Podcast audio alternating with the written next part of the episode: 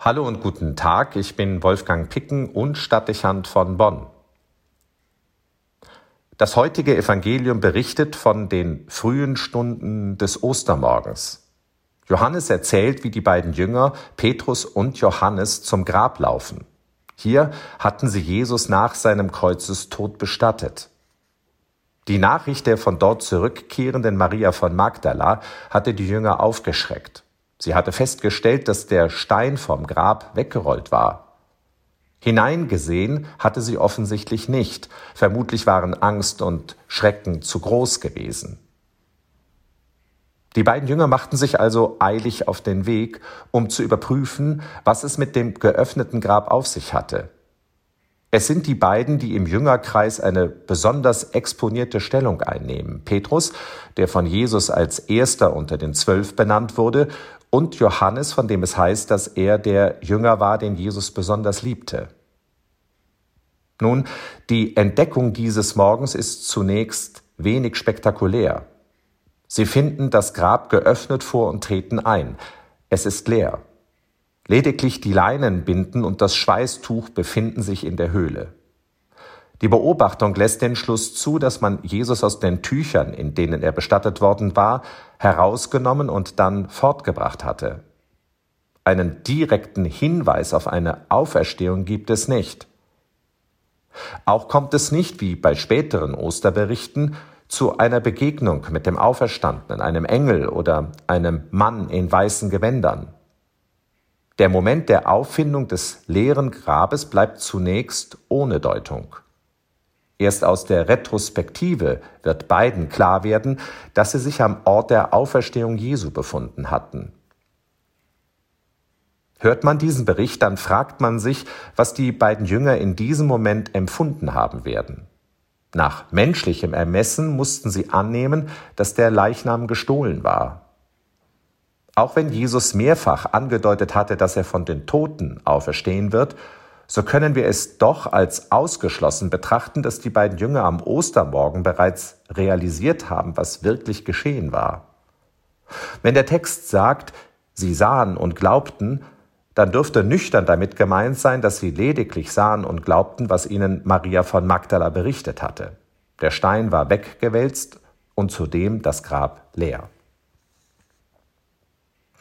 Die Feststellung am Ostermorgen ist zunächst eine totale Katastrophe. Die Jünger erreichen einen neuen Tiefpunkt. Nicht genug, dass sie Jesus verloren hatten, jetzt war ihnen auch noch der Leichnam und der Ort der Trauer genommen. Nichts war ihnen von Jesus geblieben, außer den Tüchern, die im Grab lagen. Wie armselig. Nichts.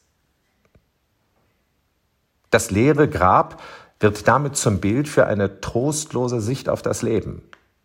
Am Ende bleibt nichts. Wie in einem Zeitraffer beobachten die Jünger vom Beginn der Leidensgeschichte bis zum Ostermorgen die gnadenlose Geschichte des menschlichen Verfalls. Leiden, Sterben, Tod und Vergehen, bis nichts mehr vom Menschen übrig bleibt. Das ist brutal und ist doch eine zutreffend nüchterne Beschreibung, wie sie die Naturwissenschaft vom Leben geben würde. Wir vergehen und nichts bleibt, außer vielleicht eine kurze Phase der Erinnerung. Nichts bleibt außer Leere. Das ist eine Lebensanschauung, die heute viele Menschen teilen. Nihilismus. Entweder weil sie davon überzeugt sind oder, das dürfte weit häufiger der Fall sein, weil sie keine andere Sichtweise kennengelernt und verinnerlicht hätten. Sie leben in der Annahme, dass man vollkommen vergeht. Was für eine trostlose Perspektive.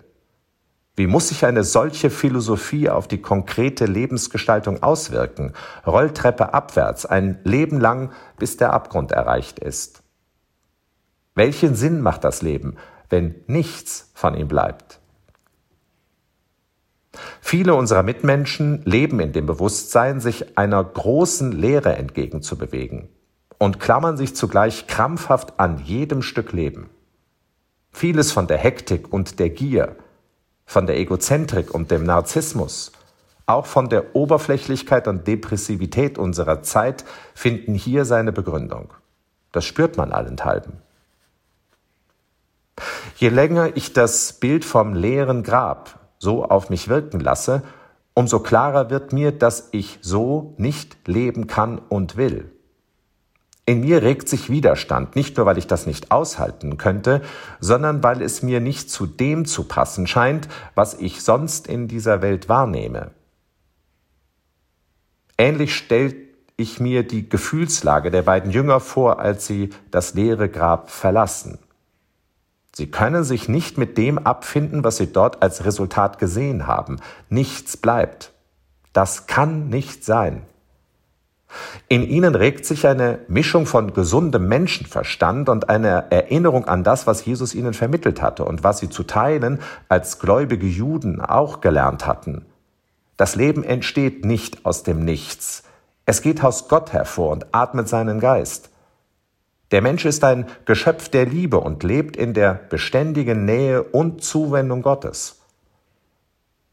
Jesus hatte sie gelehrt, auch das Unsichtbare zu sehen und nach den Phänomenen hinter den Phänomenen zu fragen. Sehet die Vögel des Himmels, sie säen nicht und ernten nicht, und doch ernährt sie euer himmlischer Vater. Seht ihr denn nicht und seid ihr denn nicht mehr, viel mehr wert als sie?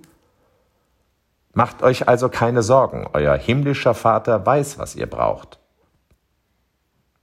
Oder an anderer Stelle sagt er, bei euch sind sogar die Haare auf dem Kopf alle gezählt, fürchtet euch also nicht. Er hatte sie in vielen hundert Erfahrungen erleben lassen, wie nah und heilsam Gott ist, die Wunder, Heilungen und Zeichen. Ausgeschlossen, vollkommen ausgeschlossen, also dass dann am Ende nichts bleibt. Die brutale Konfrontation mit dem leeren Grab lässt, noch bevor die Jünger dem Auferstandenen leibhaftig begegnen, etwas in ihnen wach und lebendig werden. Den Widerstand gegen das Nichts und gegen die Sinnlosigkeit von Leben und Tod, weil es einer klugen Sicht auf das Leben entgegensteht. Die Lehre kann nicht das sein, was bleibt. Dafür gibt es zu viel Fülle, zu viel Leben, zu viel Sinn in allem. Schauen wir in das leere Grab und fragen wir uns, ob wir glauben, im letzten auch mit unserem Verstand einwilligen könnten, dass am Ende nichts, nur Leere bleibt. Spüren Sie, wie sich jetzt auch in ihnen Vernunft und Gefühl wehren, weil es allem widerspricht, was unsere Erfahrung ist und was wir vom Leben verstanden haben. An die Auferstehung zu glauben ist weit vernünftiger, als davon auszugehen, dass alles einmal in der Lehre endet.